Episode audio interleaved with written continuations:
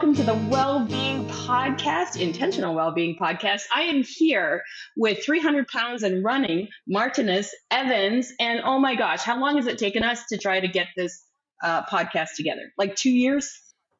years, years, pre-pandemic. Exactly. We just couldn't get our act together. And I got to say, I'm completely fangirling because I've been following you on the gram forever.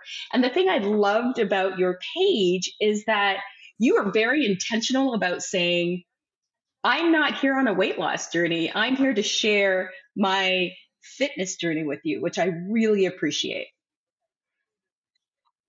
Thank you. I'm going to read you. your bio and give you a little props, pump you up. So, Martinus Evans is a no chaser type of guy who has journeyed to better health and self. Furthermore, he's passionate about helping people be the best that they can be.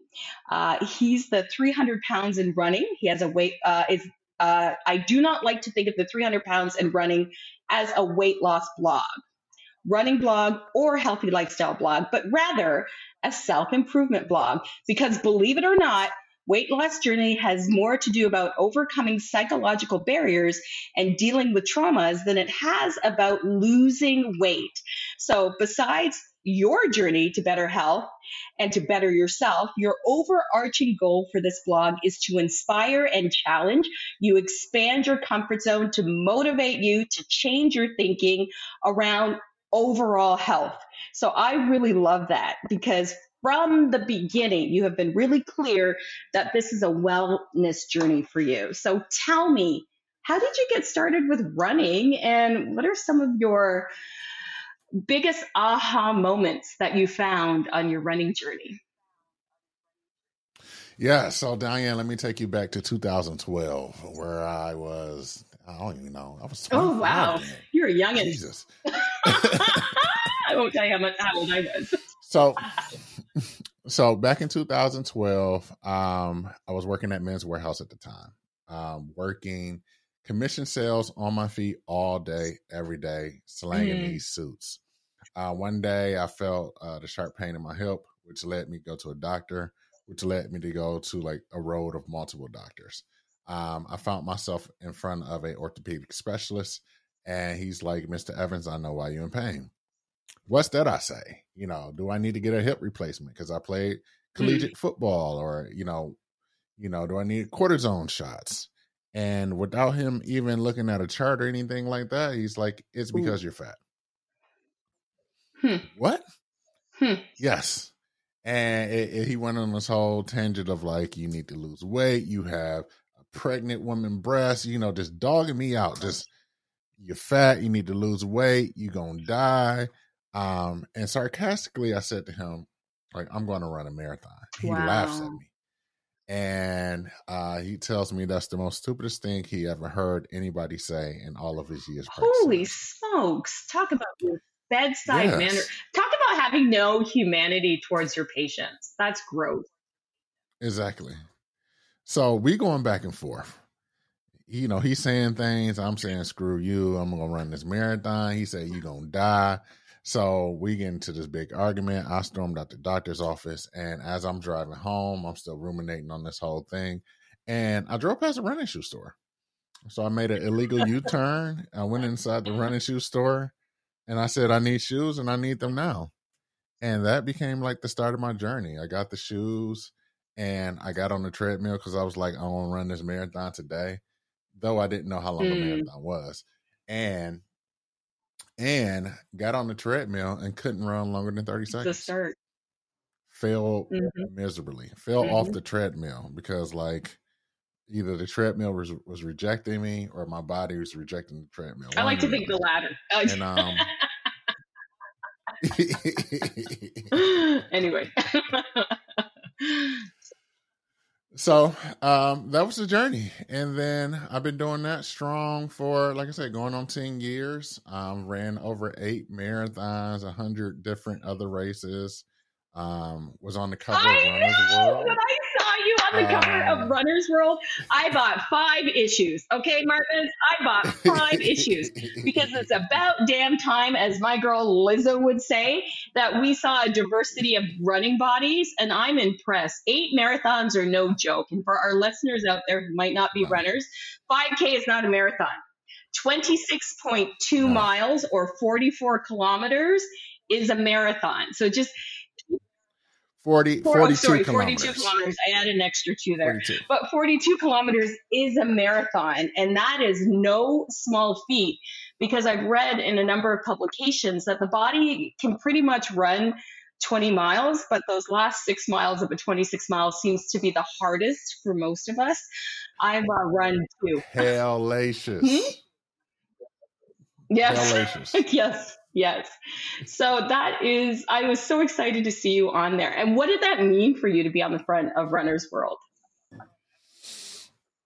Oh, man. I think for me, it was just a picture. But I think for the the movement and um, for the people who may have not thought that they can do it, I think it means a lot more for them. But for me, it was just a picture on a on a piece wow. of paper but I think it, it means so much more, and it actually it represents a lot more to other people, mm-hmm. right? When you think of a runner, you think of skinny. It two pictures come to mind: skinny, yes. white, or skinny and like African. Yes, yeah, right, like yes. Nigerian type thing. So, like to see a 300 plus pound man on the cover, the premier cover of the premier magazine that represents running, uh, shows that there's a paradigm shift when yes. it comes to running. It's not about being fast. It's not about losing weight. It's not about being skinny.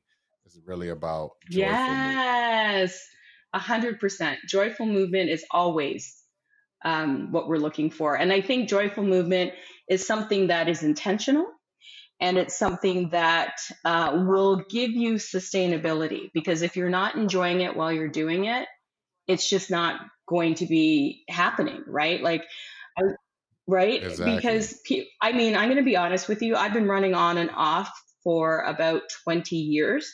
I ran my first marathon in 2020 and i've run one other one and i've also run a, a race in hamilton ontario called around the bay which is just which is just 19.2 miles, just shy of the wall you hit.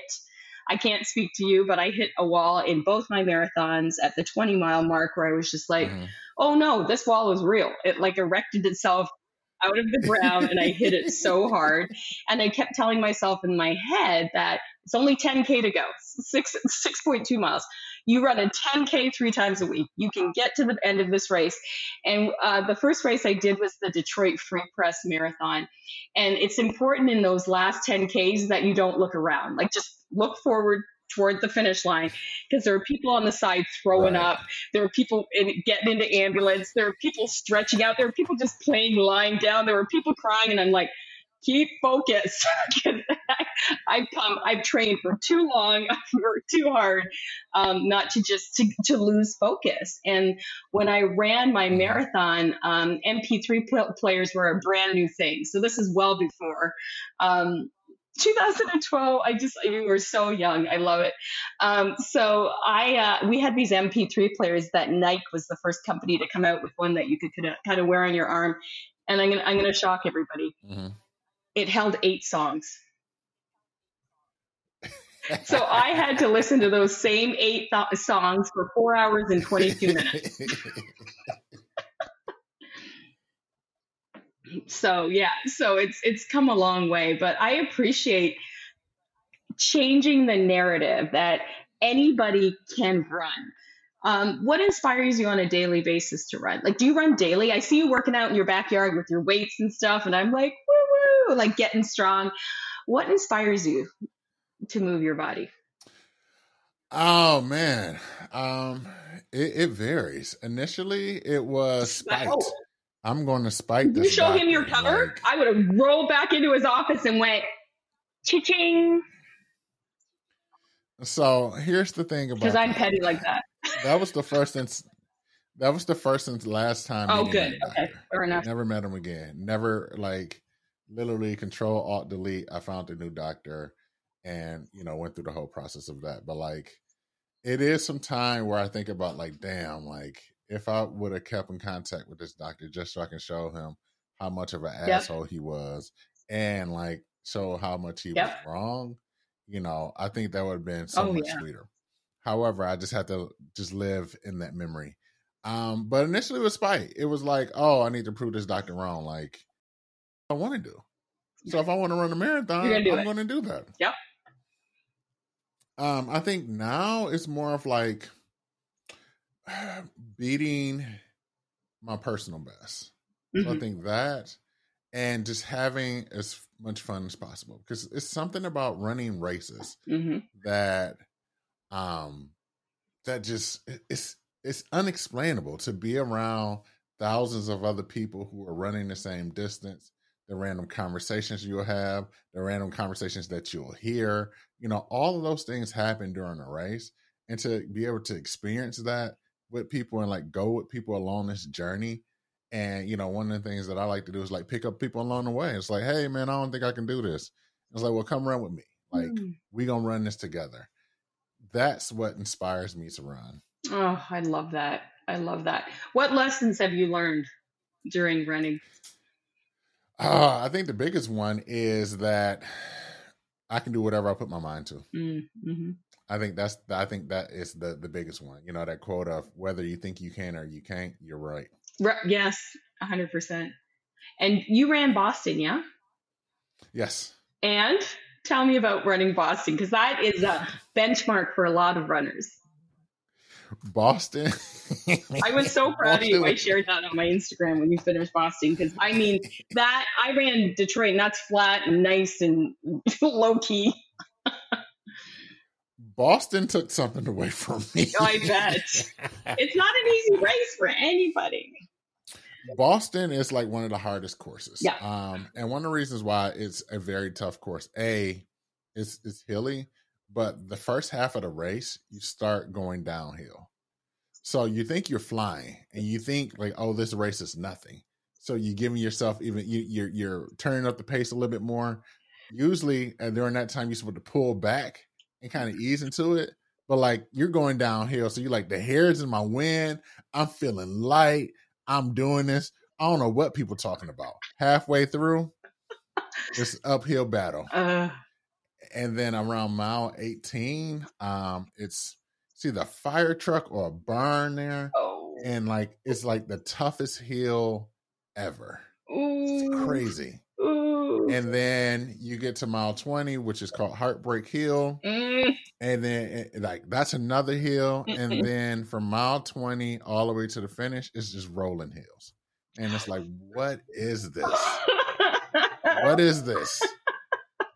Yikes. So, and for me, we ran it. I ran the Boston Marathon in October, uh, which is a very odd time to run Boston because because of the pandemic. Oh, right, sure. So in October, seventy five degrees, eighty nine percent humidity. Ugh. So it was icky, it was sticky, and it was a tough race. It took it took something out of me. Mm. I haven't got it back yet. But Boston was definitely one of those things. I was like, oh, this, this is it. Like this is the pinnacle. I was so impressed because I have heard so many stories about Boston from so many uh, different folks who have run Boston. And for us here in Detroit, Detroit is a qualifying uh, marathon for Boston. And where I live in uh, Windsor, Ontario, Canada, it's like super flat here. The hills that we have here are former garbage dumps that have been reconstituted into parks and, and things like that. So it's not a very high hill. It really is a hill, it's not a mountain but hearing about like people run the Boston Marathon and just just to finish. I mean, even just to qualify and to qualify in your age group is a feat in and amongst itself because there's so many people that I came up with in the running world 20 years ago who spent like four or five years just trying to qualify for Boston. I even had a mm. friend miss his qualifying time by one minute. And the reason that he missed it by one minute is he stopped to go to the bathroom. And I said to him, if you have to pee and you're already running 26.2 miles, just pee because you are going to be drenched at the end anyway. You're going to be sweaty at the end anyway. You're probably already wet anyway. But uh, he stopped and stood in front of the porta potty and lost his qualifying time. Uh, tried to r- write the Boston Marathon and say, hey, you know, I would have made it, but I was in line. And they're like, nope, you're going to have to qualify next year. So when you got that letter saying you are in, were you elated? Like, were you over the top? And did you did you apply a couple different times, or was it like your first time first time in? So, how I got in is a little bit different than what most people do to get in. So, so let me tell you about this. Yeah, there please. are multiple ways to get into Boston Marathon other than qualifying qualifying time runs. Um, and I think this is one of the biggest misconception that like people have is like, oh, I got to be fast. Yeah. So, a couple ways you can run for charity. Oh, nice. Okay. You can um, you have to run. You can run for charity. You can um, go through it through like a marathon tour. So like, there's a company. Let's like marathontours.com. Oh. You can go through it that way. Okay. Um, Boston Marathon itself, like give out some bibs for like special occasions. Okay. And or you can get through through a sponsor. So okay. Uh, with me being a Adidas sponsor athlete and Adidas being their um, like title sponsor, you know, it was more of talking to Adidas of like, hey, um, one of the things I, I, I want to do in my life is to run Boston, and them being like you, you being like you you got it. Mm. let's let's make some narrative about this. Let's train you for this thing, Nice. and like let's go through the process so you can be able to cross that finish line victoriously. I love that. Now, how did you become an Adidas sponsored athlete? Oh man, I've been working with Adidas for about pff, two years, three years, Oh, wow. 2019. Um, long story short, they found me and they hired me to come be a um be a model and like a commercial shoot that they was doing. That's fantastic. I love this. So I was only supposed to be there for like a cameo and things of that sort. And then they met my, they seen my personality and it was like, oh, we need to do more with you. So like a trip to Portugal that I was only supposed to be there for a day or a couple days. I think I read about this on your Instagram. Yeah, yeah, yeah. I dated so a trip.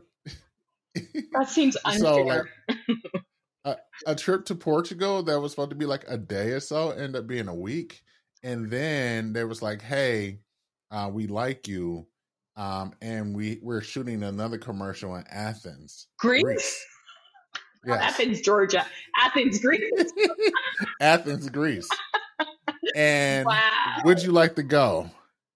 Yes. Yeah. Hell yes, I would like to go. Yeah, bucket so I went stuff. there as well, and I spent another week in Greece, and um, I built more relationships, and from that point on, it was like, oh yeah, we need to bring you on. Like we, we, we, we need you and your energy a part of the Adidas family, and I've been working with them ever since. I love that. I am so thrilled to see big brands like Adidas and even Nike um, reach out to athletes of every size because I'm very tired of the narrative that people who enjoy fitness or people who enjoy movement or who people who do intentional joyful movement look a certain Mhm. way. I think you spoke to that about what does a marathon runner look like or what does a runner look Right. like. And I'm thrilled to have big brand companies start to expand their uh, size range because people who want to do movement come in all kinds of sizes. I love that they see you beyond the athlete, like your personality shines out, and that you are someone that people can look up to. And I just love that you put yourself out there with such grace and such peace and such love and such appreciation. And I know a lot of us in bigger bodies, plus size bodies, abundant bodies, however you like to character, characterize yourself, haven't had that sense of power. How did you come to be this person to feel powerful in your body in a society that tells you your body is wrong?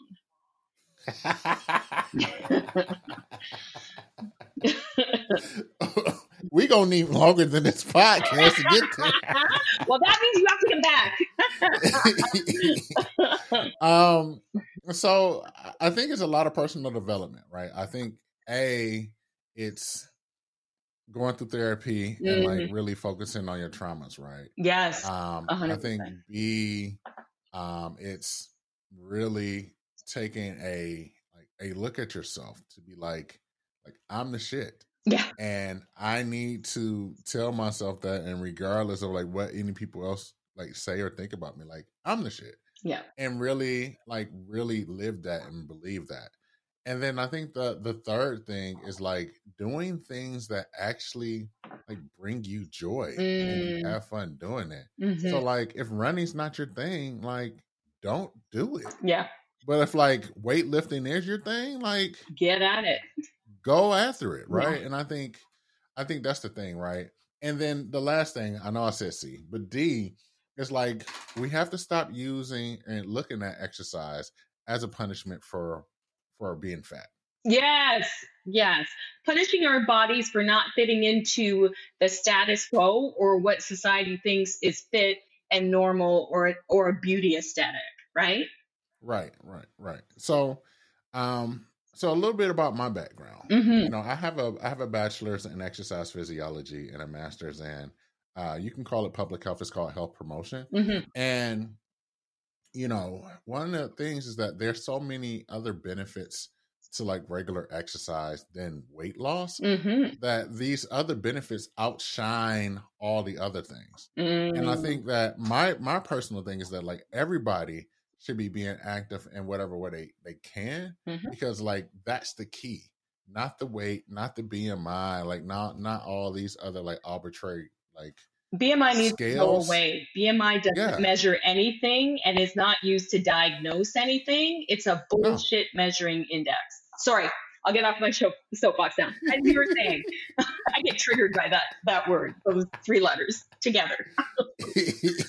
Activated by those it, three words together. we can we can hop on that. Um, but like when you really think about like even when you think about like all the other before and after pictures of like people's like I started running and I lost weight and I gained confidence and my blood pressure went down and like uh, my A1Cs and my cholesterol and all this other stuff. And that happened because I exercised and I lost weight. And I'm like, no, it's because you exercise. Yeah. there you go. There you go. There you go. Yeah. So like it's one of those things of like really getting people to really understand that. Mm-hmm. And like it's another thing to also understand like you can be uncomfortable uncomfortable in your body. Like yeah. that's okay. Yeah. And really figuring out what that look what that looks like and what that means to start being comfortable in your body. Yes. Yes. While still going on this journey of fitness. Yes. Like those two things can be those two things can be mutually exclusive. You can still be uncomfortable with your body. Yep. And like be physically active and still be on that journey to figure out how to be more comfortable, comfortable in your body. Yeah, I think that's a big one that people don't necessarily understand. And when I talk about body acceptance and body positivity, which I think has mm-hmm. become mm-hmm. a catch all phrase for a lot of um, misinformation in some ways, yeah. is that every you're not going to wake up every morning and be as appreciative about your body as you think you are supposed to be because we have been indoctrinated around fatness being a problem and fatness being wrong and fatness being unhealthy and you know what i mean for I want to say 100 years. For as long as I've been alive, my mother has always been on a diet. She just turned 80 a week ago and she is still dieting, which I'm just like, mm-hmm. you're 80. Um, if you wanted to eat something, now would be the time because, you know, and I just, I'm grateful to, to talk about that some days you wake up and you're not going to feel great um, in your body. And other days you're going to wake up and you're like, I'm killing the game. And even on some days when I see myself in a recording doing something, I'm like, ooh, is that what I look like? And then other days I'll be like, oh, you know what? That's what I look like. And so it's it's a process and it's a practice. And for those of you who practice yoga, it's it's a practice. Every day is going to be different. I'm hoping to someday get to the point of body neutrality where I can just be see my body and not have an opinion about the things that are quote unquote wrong with it. Right. And I think another thing, Diane, that most people I don't think have the privilege to understand uh or like even know is like this term here, homeostasis. Mm-hmm. Which means that your body is going to do whatever is considered the normal like it- get back to the normal measurement of whatever it is. Mm-hmm. So like that's why 95 99% of all dieters regain weight Mm-hmm. is because of homeostasis. Mm-hmm. It's because like your body, like our bodies are meant to, you know, be prepared to go through some type of famine. And we Mhm. know we're not going through famine. Like that's that's a part of our body.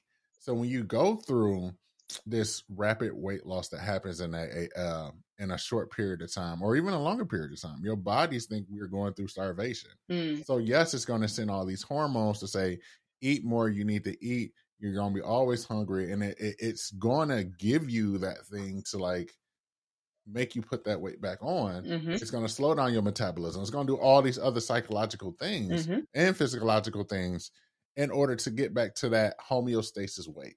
Right. So it's like you're fighting against you're fighting against your body's own Genetics. physiological response. Yes.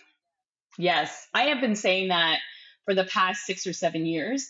Uh, I developed a thyroid problem and I was rapidly losing weight. And I wasn't even doing anything. I was literally not feeling well enough to do any kind of movement. And the weight was just falling off of me. And I was just eating, eating, eating, eating, eating. And people, I felt like hell. And people would just compliment me on what I looked like, even though I felt terrible. And then that was that realization that a lot of your activity, if you're exercising to change your body, there's way more to it than that. Like I love it when people say like calories in versus calories out. Actually, no.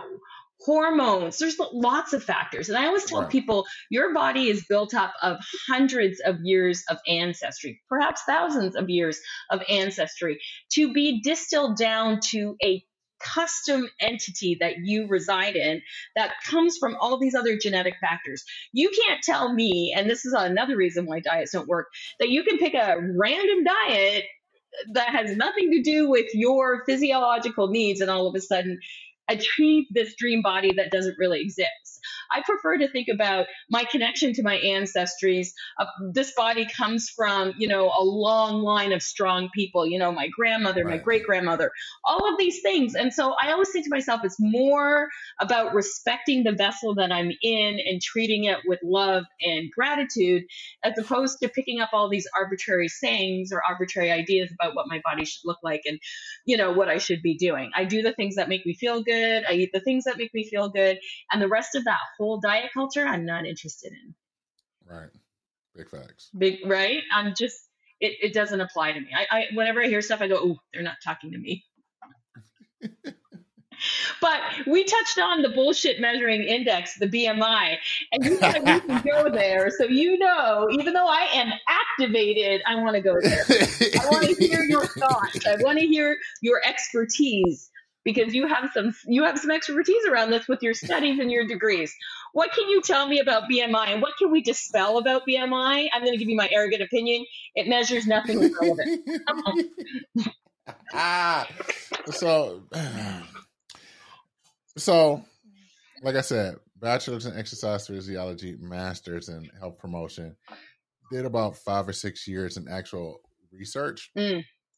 Um, so I'm I'm not new to this. I'm true to this. So let's talk about it. A BMI is just a ratio. hmm It's a ratio of height to weight. Yeah. And the inventor himself, I can't remember his name. He created this. He created this thing. A. He's he's written in multiple papers that this wasn't supposed to be a standard to measure like fatness and things of that sort. hmm It was just a ratio, and it was a ratio because this guy studied like Astronomy, eugenics. physics. No, eugenics. Oh, oh, okay. like trying to figure out like how to get the perfect man or female for Mhm. war. And then he used this ratio to create that. and then what happened is that the BMI became a quote unquote golden standard for a while is because it was a quick and easy thing to look at. Okay. When you think about population studies, when you look at like you know at of, at, at that type of stuff, it's easier to get somebody's height and weight and like do the calculations versus like actually trying to measure that person, get their actual measurements and things of that sort. So, so it's lazy. Like that's where, yes. so that's where they started to use that in like population studies, which then trickled down to science because then scientists are lazy as well mm-hmm. because it's a lot easier to call somebody and say, Hey, Diane, how much do you weigh and how tall are you? Mm. And then do the calculation and then look at that number on the on, on a piece of chart than to actually do the research it takes to find out like what that actually means. So when you look at it, it all it really comes down to is laziness in science. Yeah, lazy science. Like lazy science. And if your doctor is using that calculation to measure your health, that is totally lazy medicine because yes. there are better so, diagnostic tools to measure your health. So, and then the other thing, you know, I don't want to get too deep, is we can talk about risk risk factors, right? Mm-hmm. And risk factors are nothing but statistics to say, okay, if you have something over this number, you have a more than likely higher risk to have this disease or be correlated to this disease than other people. Mm. But that risk does not equal you getting that disease. Right.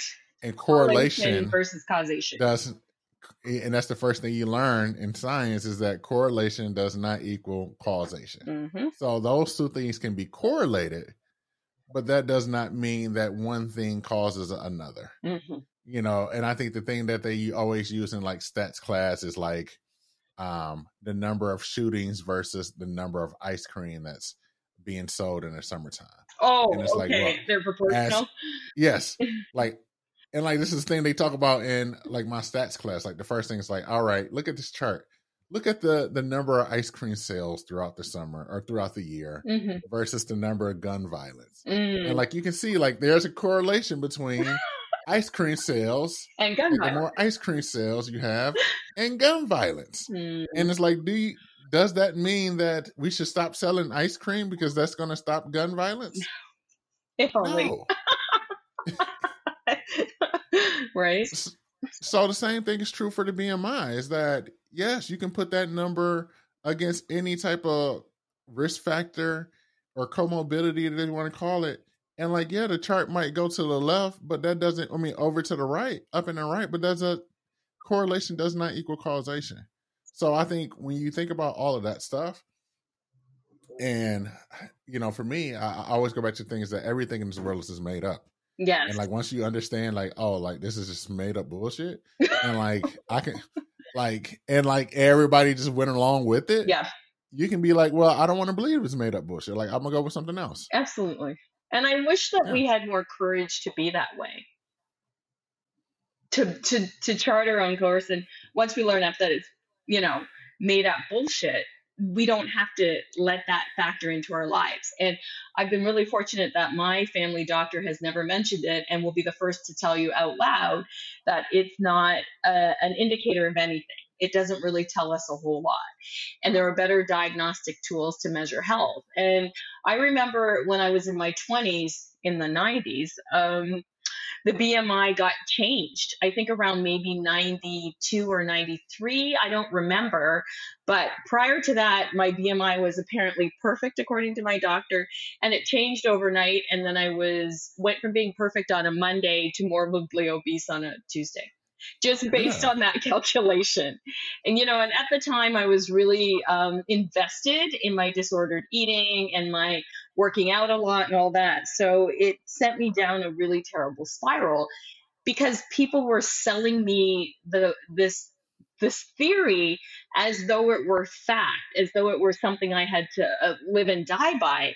And I almost died by it. So I think that's why I'm always so activated by it because literally one day I was had the perfect BMI, and then the next day I just didn't, based on a, a, a slight uh, revision of the calculation, however they were calculating it. And I think I wish I had the wherewithal in that moment to realize, oh, this is bullshit. Because you can change a number overnight and change apparently my health outcome based on a yes. calculation. I'm like, how does everything's made up? and just made up by by anybody, eh, well, mostly white folks, but but it, yeah. I'm just saying. I, I looked at the picture of the creator of the BMI, which is Adolphe Quetelet. He was an astronomer, mathematician, statistician, and sociologist from the Brussels Observatory and was influenced statistical methods to social scientists. So I was just like, okay, so he's not even a doctor.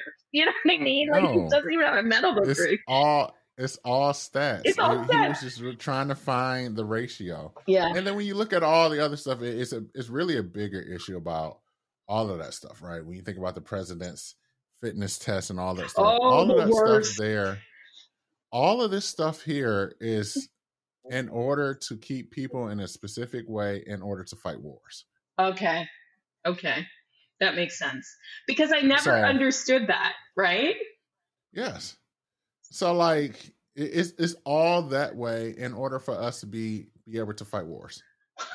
See, that's I where it comes. This many years old when I learned this from you.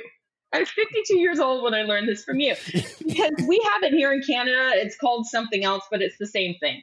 How many chin ups you can do, how far you can run in i think it's four or 12 minutes it grade school like primary school it was four minutes high school it was 12 minutes how many push-ups could you do how many sit-ups could you do and then we had to hang from a rope for whatever reasons and that when you were in either in high school or grade school measured your fitness and i can't do a single pull-up to save my life. I got booty and legs and it's just not happening. My, my upper body's like, are you kidding? That's not happening. But what it didn't measure is that I rode my bike every day for hours, that I played on a softball team, that I went to gymnastics and all those things. They measured my whole health and fitness around these five exercises that had very little to do with actual fitness or cardiovascular fitness anyway and was more a measure of strength. It didn't it didn't take into consideration i was a super active kid but i just didn't train in these areas. Like you know at that time i wasn't a runner and at that time i wasn't focused on improving my upper body strength. I mean i could pull myself out of something but i couldn't do 10 pull-ups. Like if i if i fell down i could pull myself out of a hole but that's about it. Like i wasn't designed to be doing those things so there's two places where that's uh, where that type of testing is still being used. Still in the police in the police academy. Oh, and in um, the army. Huh. Interesting.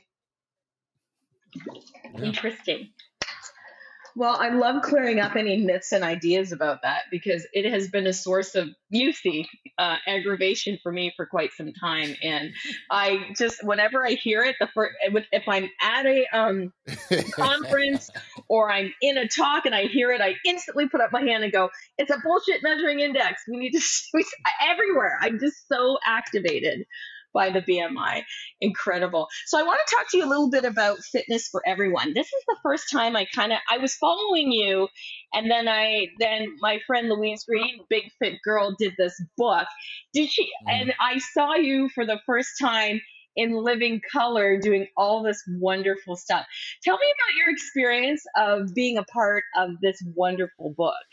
Oh man, it was a very um, humbling experience to be a part of. So uh, Louise reached out to me and was like, "Hey, I really like the things that you're doing." And I'm like, "Well, you know, great because I've been following you for a while." And she nice. was like, "Hey, um, like, how about like, would you be interested in being a part of this?" And I'm saying, "Great." And and then I got the opportunity to actually you know write the for for the book, and mm-hmm. you know it, mm-hmm. it, was a great opportunity, and it's uh, it was something to that I'm very humbled to be a, be a part of because it's really about fitness being for everybody. Oh yeah, and what would you tell people who are have a connection to fitness as a way to punish your body? How do we start to change that personal narrative for yourself? And what were some of the ways that you change that personal narrative for yourself? Oh, you know, I would say just stop that shit now. so that's the first thing. Just stop that shit now. I know that's easier said than done. Sure. Um, but I would say the first thing is really understanding that it's really about like life is short. Mm. We've been through, we done been through this pandemic. You know, people are dying left and right. You know, out here in the states, we haven't like. It just seems like these mass shootings are like every every day, every day, twice a day. Yeah, like it, it's a life is short and it's fragile and it's precious. And would you rather do something that you enjoy and, and do that and God forbid something happens to you? Mm. And it's like, oh, at least Diane did something that she enjoyed mm. versus you chasing something mm-hmm. that's unattainable your whole life and then something like that happens. Yep. Yep. I think so about like, that all the time. I, think about that all the time, right? You know, getting to this age now, especially, you know, I'm I'm in I'm at the age where where we like family planning and things of that sort. I think about my mortality a lot. Yeah. If I'm going to get up out of here, and I know I'm gonna get up out of here. I just don't know when. I don't know where. But I, if I'm out of here tomorrow, at least I did some things that I did that was joyful. Yeah. And then I made an impact on like somebody else's life. Because, you know, you read about that. Uh, what is that book? It's called like I think it's called The Five Regrets. Oh. Um I gotta write that down. I think it's called The Five Regrets. But it's about like, you know, um somebody asks uh, all of these people that were on a deathbed, mm. like what are the things that they regretted? Mm-hmm. And like it was like not spending enough time with family, you know, spending so much time at work, like all these other things. Mm-hmm. And when you really mm-hmm. think about it, like the things that really matter mm-hmm. is family, joy, and like just like making an impact and enjoying your life on this short period of time that we have on this earth. On this spinning rock. This, yeah yeah, on this spinning rock and this and in nothingness floating. Like I would rather spend that time doing stuff that I actually enjoyed than like going after and and going after some arbitrary bullshit. And another thing, you can't take none of this shit with you anyway, wherever we're going. It's all a lie. we can't take none of this shit anyway. True story. True story. I just, I hope that we learn that, or a lot of us learn that sooner rather than later, that we spent all this time focusing on all the wrong things. And I think what has been really interesting about this pandemic, which is still going on here too, even though we're pretending like it's all over, yes. people are still getting sick, people are still dying. Um, it's it's so it's it's here forever. We've got to figure out how to better manage it. But the one thing I did learn about in the pandemic when I was forced to like sit in my own self reflection because the world mm-hmm. had shut down and sit yeah. with my own mortality because I have um, asthma and I thought, ooh, if I get asthma with this, this is not going to be good for me. Um, as I sat with all of this stuff is when I leave out of the pandemic, when this is eventually over, when society tells us, okay, it's done now, get back to work or whatever, what are some of the things that I can let go of that I didn't realize were hindering me or keeping me from being happy or keeping me from being intentional? Like, what are some of the things I could let go of? I was calling it the great pause. What did I learn mm-hmm. from the great pause? And I want to ask you that question. I learned that I don't need to work myself to death and that I don't need to do things that I don't want to do anymore. I, I'm 52 years old. I think I've earned the right to be like, you know, not today. I don't want to do these things. What what was your big takeaway from the great pause in terms of self reflection? Oh, I, I, think that's the, first, the, the the same thing as well as that. Uh, I don't want to work for anybody else and um, making their dreams come true. Yeah. When I got dreams and stuff that I'm putting on the back burner. Yeah. So that was the the first thing that I I learned, and I ended up quitting my job for that. So that was exciting. And then um the second thing I learned was like all of this shit is made up. I think that's when I was like sitting there and it's like they they're making this up as we go. And it's like, well, if they can make this up, like why I can't make up my own reality? Like you can. why I can't do that? Why why I'm going like why am I living to somebody else's rules that they're making up? Like why I'm following these social ass norms that don't even make sense It don't even pertain to me. Like why? why why do any of this? we were just on this floating rock. Yeah. So I, I think those two things are the things that I really, I really learned and I really honed in on.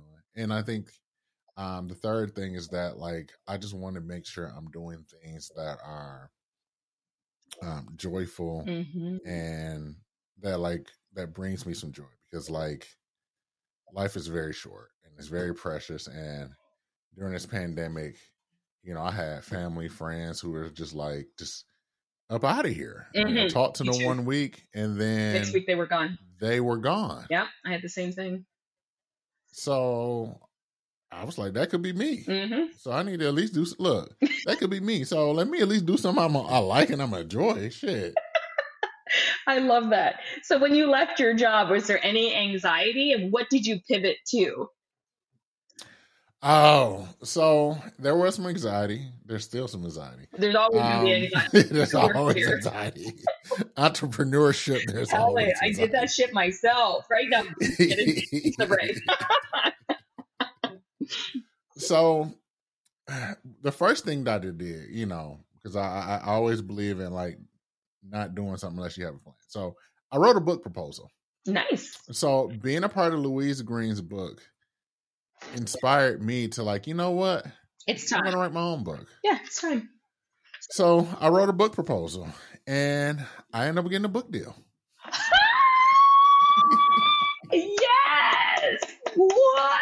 I love that. so I end up getting the book deal, and it was enough for me to like, okay, I can write a book and um quit my job. nice. So I quit my job. I started writing my book. My book is already turned in to the publisher. Oh, you you out- submitted your your manuscript. should be out um March of June of 2023. Nice. and then I just went all in on the uh the other things like um and then you know after the book deal came the Adidas contract and um just other opportunities that just kept going and I was like oh okay like I guess I didn't need a job after all You know what I love? I love hearing this that you just let go and things came to you. yeah like I you know of course I was working while I wrote the wrote the book proposal but like literally once I turned in a uh, proposal and we went out on the market and I got a book deal and I was like, wow, like that's what they paying for books? Shit. I'm gonna write another Should one. I should have wrote look, I should have wrote this book a long time ago. Exactly.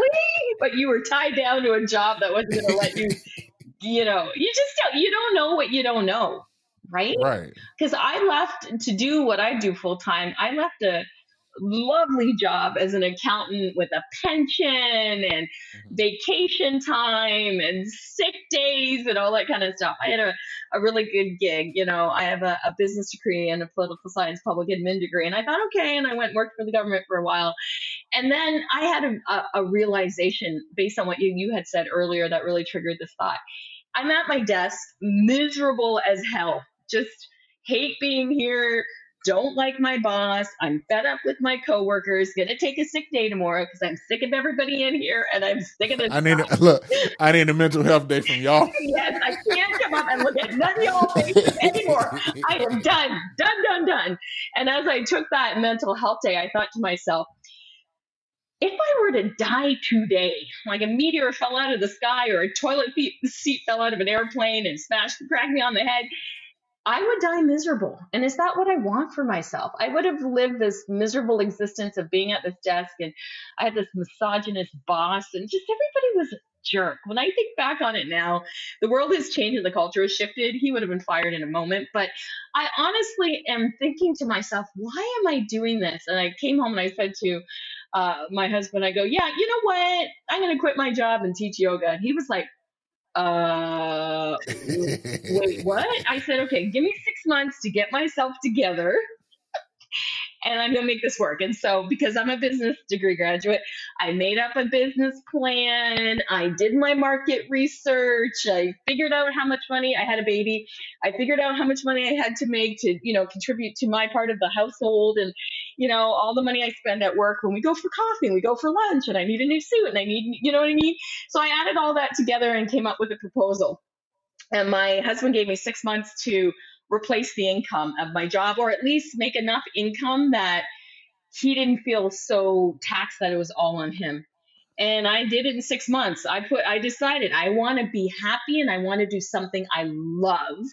I don't want to be at the mercy of someone else. And here I am, uh, 17 years later, doing what I love. Um, like you, written a couple of books, you know, done a couple of things. And like you said, it was scary and horrible. And, you know, if you're, I, I don't always recommend it for everybody. I think there's like a personality that has to be able to be like, deep breath in, deep breath out. No, you know what I mean? It's not like, okay, right, today right. I'm just going to quit my job and cut grass for a living. Like there has to be a bit of a hustle there, but the hustle in the beginning has big pay, payoffs at, at the end, right? So uh, I, I, I had that same realization. If I die today, I will have been mean to everybody because I was in my own stuff of being miserable, right? So that that spoke to me, and I just remembered um, I was like two weeks away from having my second child, and we went and watched The Pursuit of Happiness.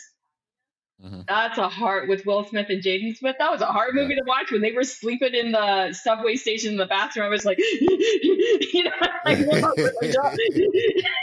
when he was selling those uh, portable, I think they were uh, X-ray machines or whatever he was yeah. selling. I was like, what am I doing? what is happening? And I just was like, no, no, no, no, no, no. Uh, the difference between you and him is that you have family. Worst case scenario, you know, you have some family to fall back on, but I don't want that because I don't want anybody in my family said, I told you not to leave your your job, right? So taking that leap of faith I think is the hardest thing. But if you take it and you stay the course, um, and you you know keep pivoting and you know refining whatever it is that you do and be open to whatever opportunities come your way it has the ability to change your life and to change the life of others as you have illustrated. Absolutely. I am a huge fan. I don't know if you've noticed, but I am a huge fan. I love that you are out there in the world. I loved it when you took that picture of yourself. You had all the flowers on your chest. I, I yes. shared all those photos because I love that you embrace who you are 100%. You don't give a shit about what anybody else thinks. Do you get trolled a lot on on the interwebs from that? I used to. Truthfully, I get more trolled from my friends from taking pictures with flowers under my chest than any from anybody. Oh, okay. Well, I tell your friends, you don't even know. We all love that. you don't even know. Um, I think it, I think it's one of the things that I have as privilege as a man, and I think oh, that's sure. one of the things that I realize is that as a man doing these things in my stature, you know, I'm six three, three, three forty, three fifty, like if you don't see me in the streets, you're gonna see me in the streets. But most of the time I don't get trolled. And then from the people I do troll, like I'm more of a um, you'll get these block hands. Like I block people with the quickness. I don't like look. Yeah, me too. Um it may happen, but I would say for the most part it's because I'm a man that um that male privilege where people don't troll me as much or say much about my body as they do if I was a woman. Mm, fair enough fair enough. That double standard. Well, as we come yeah. up on the hour, can you share with us what your vision is for the future? What are some of the things that you're looking forward to doing, and how people can get in touch with you um, oh, around yeah. around you know changing their mindset from exercise being a chore to movement being joyful and mindful and intentional. Yes. So, um, some of my crusades that I'm on now recently just launched a, a merch brand or a merch merchandise for the Slow AF Run Club. It's the run club that I that I created and founded. I'm just gonna throw on this hat for shameless plugs there. Yes, um, please do your plug. So I've created a merch line called the Slow AF Run Club. It's a part of our um, actual Slow AF Run Club is on. Um, we have an app on iOS and Android. Nice. You download and, the, the, app, there. Slow at AF. Slow AF Run Club. All right, Slow AF so Run I, Yeah, so I call it the best uh, community for slow runners on the internet. Nice. And it, we're there to help provide information, education, and motivation mm. for people in the back of the pack, people who want to get started running, things of that sort, who may not feel um, comfortable talking about running on Facebook and things of that sort. So okay. we have our own right. our own platform there. We do uh, do run coaching inside of that thing. Uh, we do virtual challenges, things of that sort, virtual races, as well as merch. So we recently just launched our uh, a, a, merch line called the Paisley Turtle. Uh, funneled off of this amazing hat that we have here.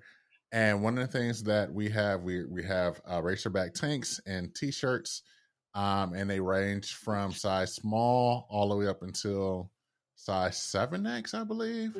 Seven X for the tank tops, six X for the t-shirts, and I think just one of the things is just being able to provide um, size, eh, have size inclusivity for clothing not only for men, women, but for men as well. So yeah, for sure. Um, that that's one of the things that I'm doing, and I think that's the thing that I really want is just size inclusivity for all, for all, in order to be able to uh, experience the things that we all want to experience, especially mm-hmm. when it comes to running. So I think that's that.